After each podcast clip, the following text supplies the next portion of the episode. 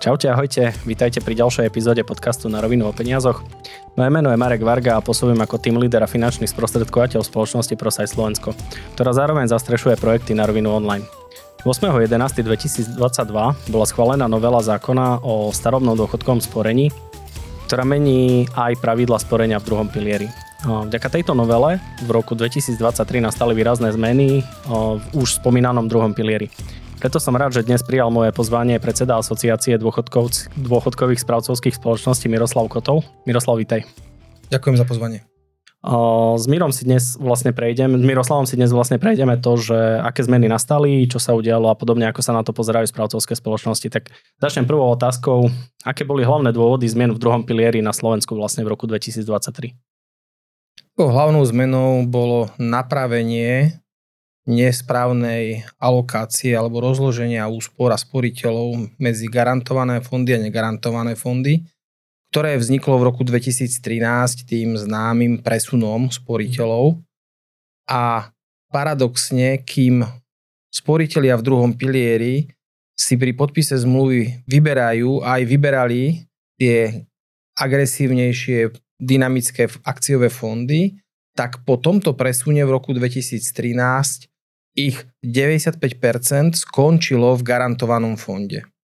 A od roku 2013 dôchodkové správcovské spoločnosti mnohými aktivitami sa snažili tých sporiteľov presunúť naspäť do rizikových akciových či indexových fondov, pretože sporiteľia vo veku 20, 30, 40 rokov nemajú čo robiť 100% v garantovanom dlhopisovom fonde, ale Narazili sme po niekoľkých rokoch na mantinely a už sa nám nedarilo tých sporiteľov presúvať vo, veľkom, vo veľkých množstvách a preto bolo nevyhnutné spraviť tento presun zákonom, aby sa zosúladil vek sporiteľov v druhom pilieri a ich rozloženie úspor medzi garantované a negarantované fondy. Takže náprava stavu po roku 2013 bola hlavným motivom tejto reformy. Takže vy ako správcovské spoločnosti ste urobili všetko, čo ste vedeli a v podstate trebalo to nejak už dokopnúť tých, ktorým sa nechcelo reagovať. No tých sporiteľov bolo stále veľa. Ako mm-hmm. My sme si to zanalizovali predtým, ako sme začali tohto roku komunikovať so sporiteľmi a vychádzalo to, že za celý sektor druhého piliera bolo stále približne 500 tisíc sporiteľov mladších ako 55 rokov, ktorí boli plne v garantovanom fonde a ešte ďalších 150 tisíc približne, ktorí boli tiež v garantovanom fonde ako dôsledok tej zmeny v roku uh-huh. Mhm. 2013 a tý, tých zvyšných 150 tisíc bolo v, vo veku vyššom ako 55 rokov. Čiže jedni aj druhí by mali mať minimálne časť svojich úspor, samozrejme tí mladší väčšinu v rizikových akciových či indexových fondoch. Uh-huh. Dobre, to je jedna zmena. Aké vlastne tie najdôležitejšie zmeny sa zaviedli do druhého piliera? Zmien bolo viacej. Uh-huh skúsim tie najpodstatnejšie vymenovať. Samozrejme, každého sporiteľa a spotrebiteľa poteší, že nám znižili poplatky a to pomerne výraznou mierou, kým pred zmenou v to, pre touto zmenou sme mali nárok na tri druhy poplatkov, poplatku, poplatok za správu, odplatu za vedenie účtu a tzv. performance fee alebo odplata za zhodnotenie, tak po novom už zostal iba jeden poplatok, to je odplata za správu. A to je teda prvá zmena. Druhá zmena je spomínaný presun úspor a s tým súvisiace zavedenie predvolenej investičnej stratégie, čo nie je nič iné ako nejaký návod, ako by mali mať sporiteľia rozložené svoje úspory medzi indexový, akciový a garantovaný fond v závislosti od veku. A potom tie ďalšie zmeny boli a, zmena v garanciách, to je veľmi dôležitá zmena a podstatná zmena, to si myslím, že je tiež zmena, ktorá išla výrazne v prospech sporiteľov. Mm-hmm a potom to boli zmeny vo výplatnej fáze a potom také, nazval by som to nie až také pre sporiteľov podstatné zmeny, to znamená zmeny v spôsobe, akým sa mení dôchodková správcovská spoločnosť a plus zavedenie automatického vstupu, ale to sa týka teda nových spori- ale mm-hmm. sporiteľov, ktorí ešte, teda ľudí, ktorí nie sú v druhom piliari nie existujúcich sporiteľov. Mm-hmm. A keď si predstavíme tú predvolenú investičnú stratégiu, čo si mám predstaviť pod tým pojmom? Všetky teórie hovoria o tom, že pokiaľ si človek sporí dlhé obdobie, tak a na začiatku toho dlhého obdobia by si mal sporiť predovšetkým v rizikových v našom poním, teda v ponímaní druhého piliera sa bavíme pod pojmom rizikový fond, akciový fond. V druhom pilieri neinvestujeme ani do nejakých bitcoinov alebo do nejakých alternatív investícií. My máme povolené investovať iba najrizikovejšie sú pre nás akcie, takže máme akciové indexové fondy, ktoré sú 100% investované v akciách, čiže to je v našom ponímaní ten najrizikovejší spôsob investovania. A teda, keď máme sporiteľa, ktorý má pred sebou dlhý investičný horizont, povedzme, a teda druhý pilier je teda najdlhší investičný horizont, keď si sporíme na dôchodok zo všetkých produktov, ktoré sú na trhu, čiže keď sa bavíme o horizonte 40 rokov, tak samozrejme na začiatku sporenia by mal mať sporiteľ všetky svoje úspory v akciových rizikových fondoch. A druhý faktor, ktorý k tomu ešte viac napomáha, je to, že dôchodkové sporenie je postupné sporenie, čiže každý z nás začína s nulou, keď vstúpi do druhého piliera, má nulové úspory a potom každý mesiac mu tie úspory rastú a pribúdajú, ako posiela nové a nové príspevky. Čiže na začiatku sporenia máme dlhý horizont a nízke úspory. Po 30 rokoch v druhom pilieri máme už krátku dobu do dôchodku a naopak úspory veľké. Na začiatku by sme mali mať úspory investované rizikovo, to znamená v akciách, pretože aj keď dojde k poklesu, tak jednak tam máme málo a jednak máme dostatočne dlhú dobu na to, aby sa tie akcie zotavili, spamätali z prípadných poklesov a akcie v dlhodobých horizontoch zarábajú podstatne viac ako dlhopisy podľa historickej skúsenosti, aj podľa teórie. A potom by sme sa mali postupne presúvať do tých menej rizikových investícií, či v našom ponímaní v druhom pilieri do dlhopisového garantovaného fondu. A tá predvolená investičná stratégia nie je nič iné ako a, percentuálne rozloženie úspor a nových príspevkov v závislosti od veku sporiteľa. Mhm. Praktická ukážka, všetci spori- predvolená investičná stratégia hovorí, že všetci sporiteľia do veku 50 rokov by mali mať všetky svoje úspory a aj všetky nové príspevky smerované výlučne do indexového fondu. A potom od veku 50 rokov by tento pomer mal klesať tempom 4% ročne. To znamená, keď máme 51 ročného sporiteľa, ktorý si zvolí predvolenú investičnú stratégiu, tak jeho úspory sa na jeho narodeniny v dôchodkovej správcovskej spoločnosti rozdelia tak, že teda 4% presunieme z indexového fondu do garantovaného fondu a všetky nové príspevky mu ten daný rok posielame v pomere 96 na 4. Potom dovrší 52 rokov, tá 52. rok života a opätovne spravíme to isté, čiže mu presunieme ďalšie 4% do garantovaného fondu, čiže ten pomer je 8 na 92 a takto ideme tempom 4% ročne, až kým ten sporiteľ nepožiada o dôchodok. Čiže sa mu znižuje ten rizikový profil a tú mieru rizika, ktorú podstupuje, tak ako sa blíži do dôchodku. Uh-huh. O, ako by sa mali v podstate prejaviť tieto zmeny na druhom pilieri, respektíve na, tých hodnoto, na hodnotách účtov tých daných klientov a investorov? No ak sa ideme baviť o tej hlavnej zmene, to znamená ten presun úspor a zavedenie predvolenej investičnej stratégie, tak v dlhodobom horizonte sa to prejaví jednoznačne, alebo teda je veľmi pravdepodobné, že sa to prejaví pozitívne, pretože ak sme dneska mali, alebo teda ešte stále máme, lebo ten presun úspor ešte stále trvá, tak, eh, alebo teda pred presunom sme mali 3,5 miliardy eur tí sporiteľia, ktorí boli mladí a ktorí nemajú čo robiť v garantovanom fonde, tak oni už mali úspory naakumulované v garantovaných fondoch približne 3,5 miliardy eur. A to je približne tá suma, ktorá sa ide presúvať teraz do toho indexového fondu za celý sektor tak uh, tie peniaze jednoducho v horizonte 10, 15, 20 rokov v akciových fondoch zarobia sporiteľom viacej, ako keby boli naďalej v dlhopisových fondoch investované. Čiže tá zmena je naozaj pozitívna, ale je tam jedno veľké ale a to je to, že tí sporiteľia naozaj musia tú investičnú stratégiu dodržiavať. A čo je najhoršia možná stratégia je to, keď si to sporiteľ vždy na základe krátkodobej výkonnosti rozmyslí a bezmyšlenkovi to preskakuje z fondu do fondu podľa toho, ako sa fond vyvíjal minulý mesiac, minulé dva mesiace alebo minulý rok, keď uvidí výpis. To znamená, my aj keď tých, tá, ten presun úspor z menej rizikového fondu do rizikového fondu je len prvá časť príbehu. Tá druhá časť príbehu je, že tí sporiteľia tam musia zostať. Aj keď dôjde, a ono raz dôjde, k poklesom na akciových trhoch, pretože akciové trhy vždy kolísali a poklesy smerom nadol nie sú nič nezvyčajné a preto keď sporiteľia raz idú do tej predvolenej investičnej stratégie, tak tú stratégiu by naozaj mali držať dlhodobo. Preto by bolo ideálne, že by tí ľudia sa predtým poradili, ak chcú náhodou robiť zmeniť s niekým, kto sa do toho vyzná, alebo priamo u vás na niektorých pobočkách. Lebo vážne, keď to človek bude prehadzovať podľa toho, ako sa vyspalo, alebo ako sa momentálne prejavili trhy, tak to dlhodobosť investície zrazu nemá, lebo stále začína od nuly. Keď sa pozeráme na to, časovú, na to časové hľadisko. Dobre, aké mm, sú názory vlastne odborníkov na tie zmeny, ktoré nastali v druhom pilieri? Bolo to nejak s nimi konzultované, respektíve ako sa postavili oni k tomu? Tak tá komunikácia o zmenách v druhom pilieri prebiehala na platforme dôchodkové správcovské spoločnosti, alebo asociácia mhm. dôchodkových správcovských spoločností, ministerstvo a samozrejme bola za to zapojená v rámci medzirezortného pripomienkového konania aj odborná verejnosť, ale samozrejme aj predtým do toho vstup, do diskusie vstupovala či už Národná banka Slovenska, alebo Inštitút finančnej politiky, čo je taký odborný inštitút pri ministerstve financí, ktorý sa vyjadroval k viacerým aspektom tejto reformy.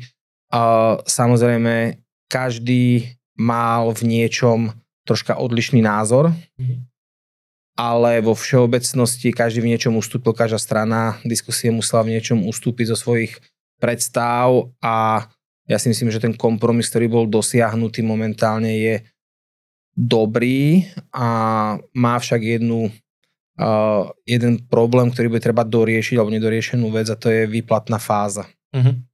Či to sa ešte bude riešiť um, legislatívne alebo? Malo by sa to riešiť legislatívne, bolo to uh, vlastne už aj tento rok v parlamente, ale neprešlo to. Problém je totiž to v tom, že celý čas, keď sa uh, pripravoval zákon, táto novela, keď sa pripravovala, tak celý čas sa počítalo v tom, že nosný spôsob výberu úspor z druhého piliera bude dlhodobým programovým výberom.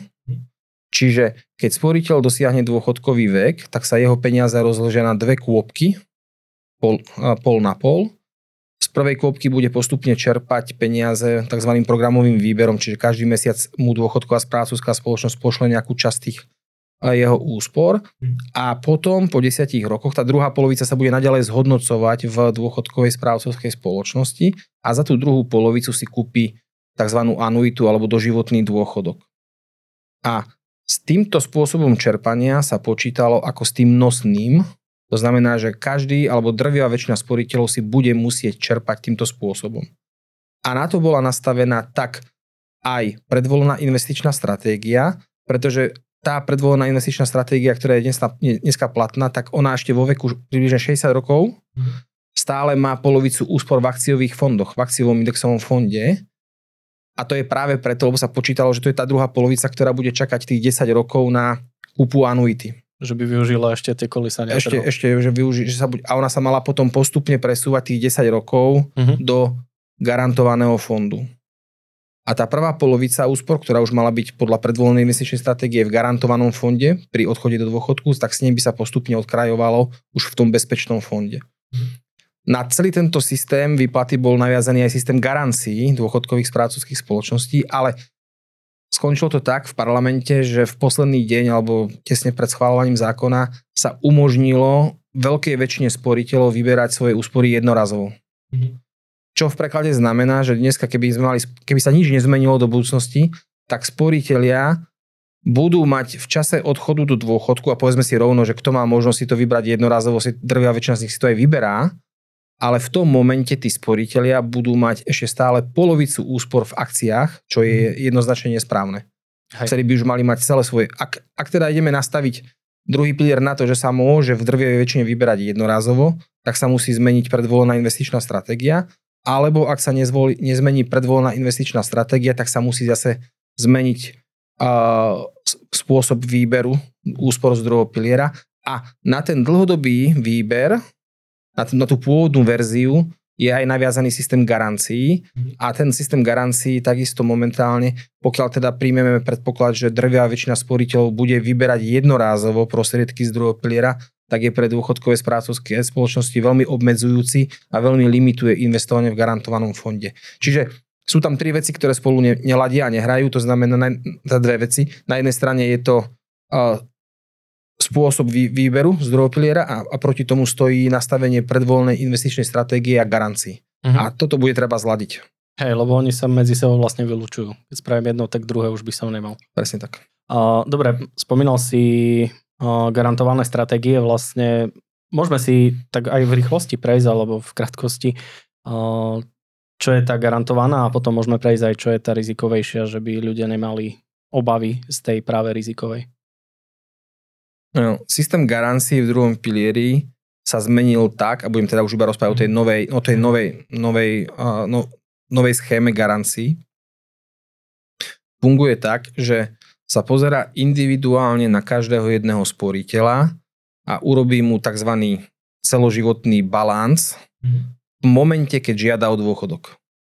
Pretože skôr je to zbytočné robiť. Ako ja nepotrebujem vedieť, či som sporiteľovi kumulatívne za celý jeho pobyt v druhom pilieri zarobil alebo prerobil, keď má 42 rokov, ani keď má 45. Pre mňa je dôležité a pre sporiteľa ešte viac samozrejme, a urobiť ako keby taký celoživ, alebo kontrolu, celoživotnú kontrolu nad e, výsledkom druhého piliera v momente, keď odchádza do dôchodku. A čo to znamená?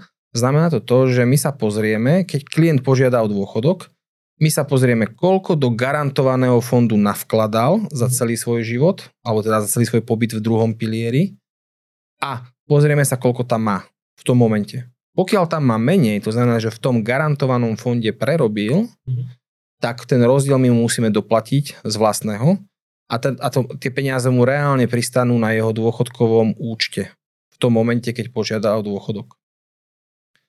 A Čiže pokiaľ napríklad ten sporiteľ dodržuje tú predvoľnú investičnú stratégiu a neskáče, neskáče medzi fondami, tak samozrejme z tých akciových fondov sa bude postupne potroške presúvať, bude potroške e, sa presúvať do garantovaného fondu a potom v rámci toho garantovaného fondu sa spraví kontrola, že či ten fond sporiteľov zarobil alebo prerobil. A pri tom dlhodobom investovaní, lebo keď sa bavíme o sporiteľoch, že, že oni sa začnú presúvať až vo veku 50 postupne do garantovaného fondu, tak to obdobie predtým budú postupne peniaze posielať do, do akciových indexových fondov a na, na horizonte 10, 15, 20 rokov je málo kedy dôchodko, teda akciové fondy sú v mínuse kumulatívne a hlavne aj keby v nejakom momente boli, tak ten sporiteľ stále každý rok presúva len 4% ročne. To znamená, že aj keby sme mali rok, dva poklesov, tak on v podstate za, za tie poklesnuté hodnoty presunie len 4% do garantovaného fondu a potom, keď dojde k rastu opätovnému, tak tie zvyšné zvyšnú časť svojich úspor v indexovom fonde presúva tie nasledujúce roky. Čiže ten postupný presun chráni sporiteľa pred poklesmi na akciových trhoch a pred poklesmi nad, na dlhopisových fondoch, na dlhopisových trhoch chráni sporiteľa garancia, ktorú má zo zákona a mhm. ktorú dôchodkové správcovské spoločnosti musia dodržiavať. A keď si vezmeme, alebo spomínali sme už, alebo si spomínal tú rizikovú investičnú stratégiu. Ako sa to má klient predstaviť, aj, že môže úplne o tie peniaze prísť, alebo proste riziko je len v tom, že to kolíše hodnota? V rámci rizikových investícií a väčšina DSS investuje do tzv. indexu MSCI World, čo sú tie najvyspelejšie a najväčšie celosvetové firmy. Predstava, že by takto, že by hodnota akcií všetkých týchto 1500 najväčších firiem klesla na nulu, a teda sporiteľ by prišiel o všetkom, by znamenalo v preklade, že tu máme Armagedon, a že celosvetová globálna ekonomika tak padla, že v zásade už potom by asi popadalo úplne všetko. To by nám bolo jedno. Od dlhopisov, cez akcie, cez všetky komodity asi by popadalo všetko. Čiže šanca, že pri takomto investovaní a pri postupnom investovaní a keď sporiteľ bude dodržiavať tú investičnú stratégiu, prestáva, že by mohol prísť všetko je proste mimo, mimo nejakých reálnych očakávaní. Naopak, všetky historické skúsenosti aj teória hovoria, pokiaľ sporiteľ bude konzistentne poslať svoje prostriedky napríklad do tej predvoľnej investičnej stratégie, nebude sa vyrušovať tým, že momentálne to kolíše viac alebo menej, tak v zásade v dlhodobom horizonte to je asi pre masu, tú, tú hlavnú masu sporiteľov najlepšia cesta k úspechu. Uh-huh. Takže vlastne tam riziko spočíva v tom, že to kolíše a niektorí ľudia to veľmi nedávajú, ale, ale tak. To je z môjho pohľadu asi to najväčšie riziko, že sporiteľia naozaj spanikária a, a budú presúvať svoje úspory.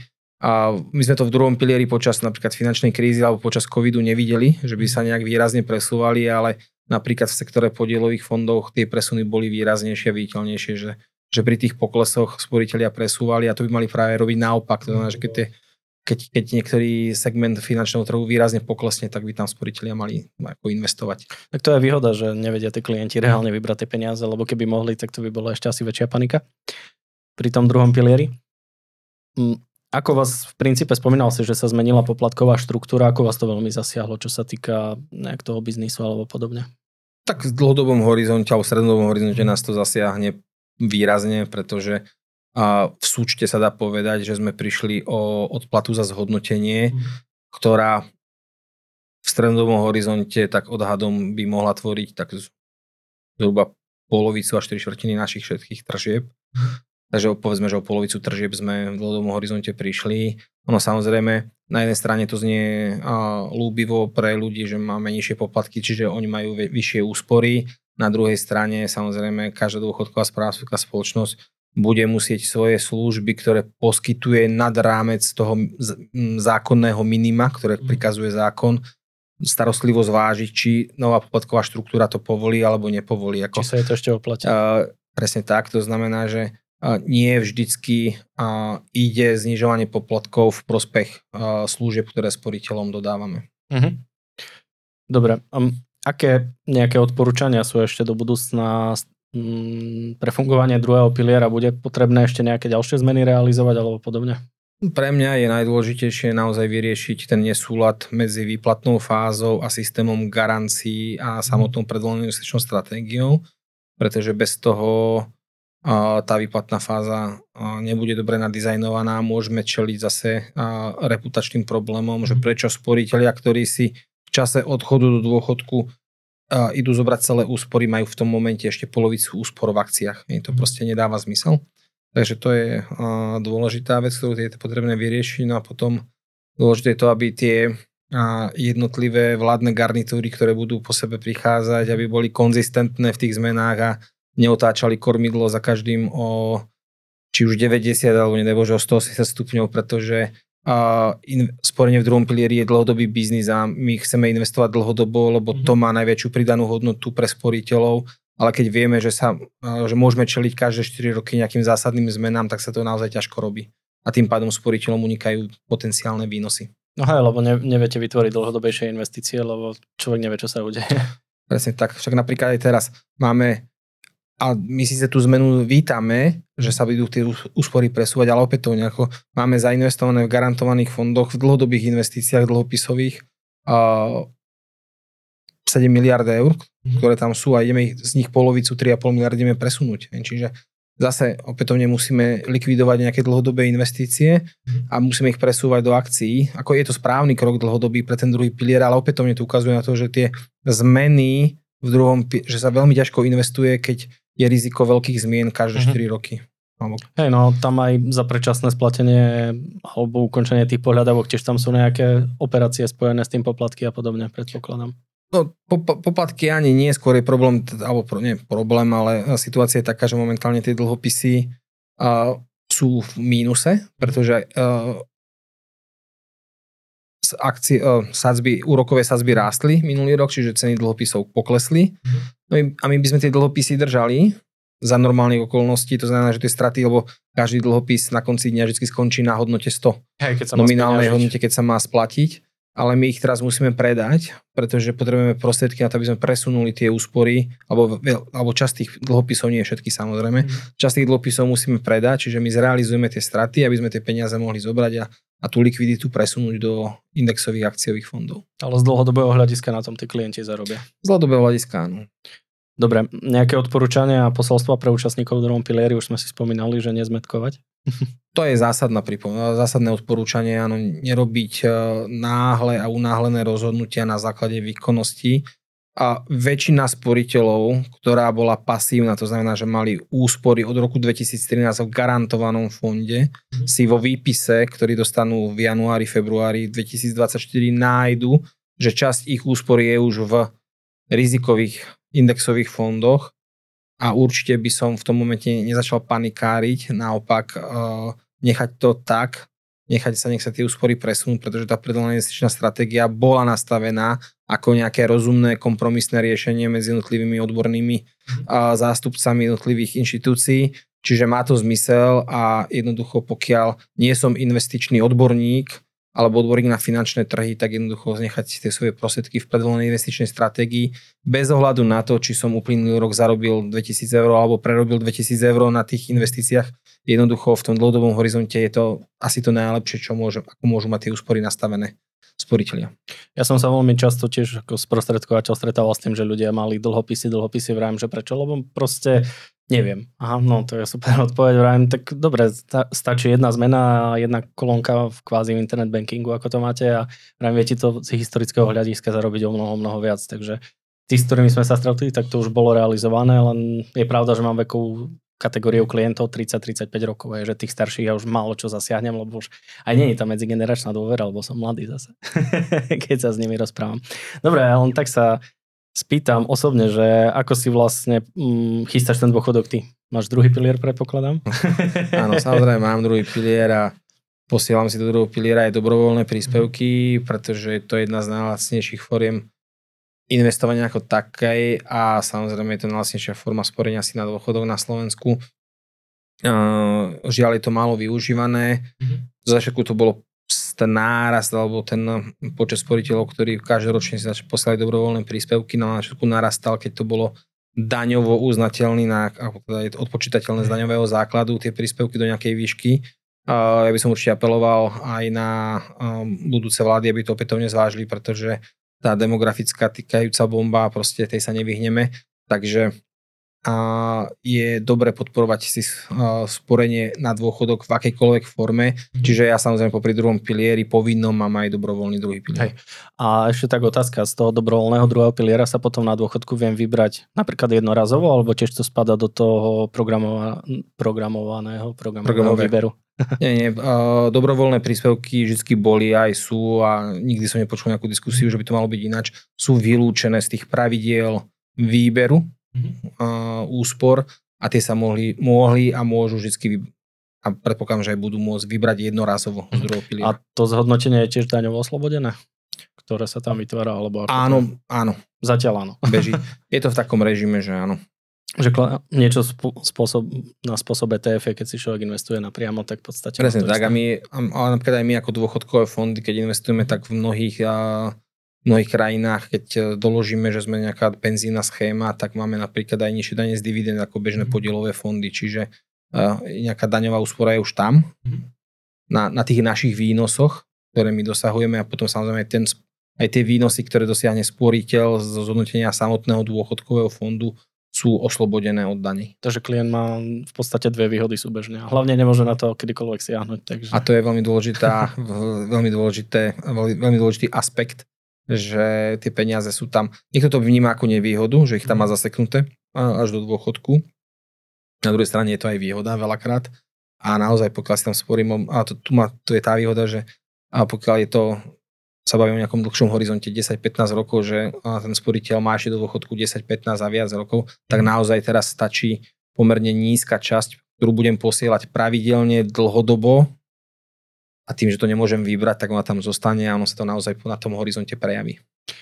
Ešte sa tak opýtam, vlastne, keď už som vstúpil do dôchodku, mám tých prvých 10 rokov, vyberám z druhého piliera, tie zvyšné peniaze, v podstate tých 50% sa postupne presúva, keď dodržíme ten ideálny scenár, hej, že tá predvolená investičná stratégia bude fungovať.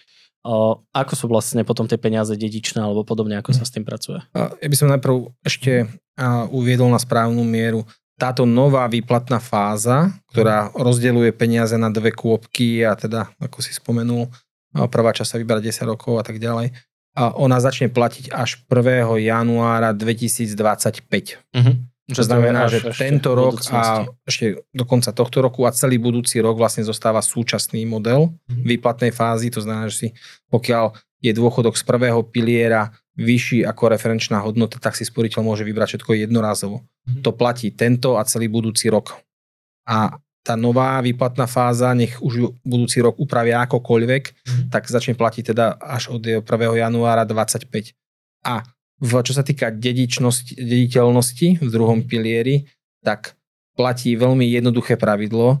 Všetko, čo mám v dss je plne 100% dediteľné v akejkoľvek fáze, či už sporenia alebo výplaty. To znamená, že aj keď ja mám povedzme keď už nabehneme povedzme v 2025 na ten režim, že teda jednu, z jednej časti si budem postupne ukrajovať a druhá časť mi tam bude sa ešte uh, šetriť na, tú, na, tú, na, na ten doživotný dôchodok, mm. tak všetko nevyčerpané z prvej kôpky plus celá druhá kôpka je mm. plne dediteľná v každom jednom momente. Čiže tá dediteľnosť, otázka dediteľnosti vznikla až vlastne, keď sa dokupuje anuita, mm. ale tam si musíme uvedomiť, že anuita je už poistný produkt, ktorý si zakúpim. Čiže ja vezmem tie úspory z druhého piliera, ja ich reálne vyberiem z dôchodkového účtu a za tie peniaze si kúpim poistný produkt, ktorý sa volá doživotný dôchodok. A vtedy sa tá dediteľnosť stráca samozrejme, lebo tie peniaze už nie sú v dôchodkovej správcovskej spoločnosti na mojom osobnom dôchodkovom účte, ale už som si za ne kúpil nejaký produkt. Uh-huh.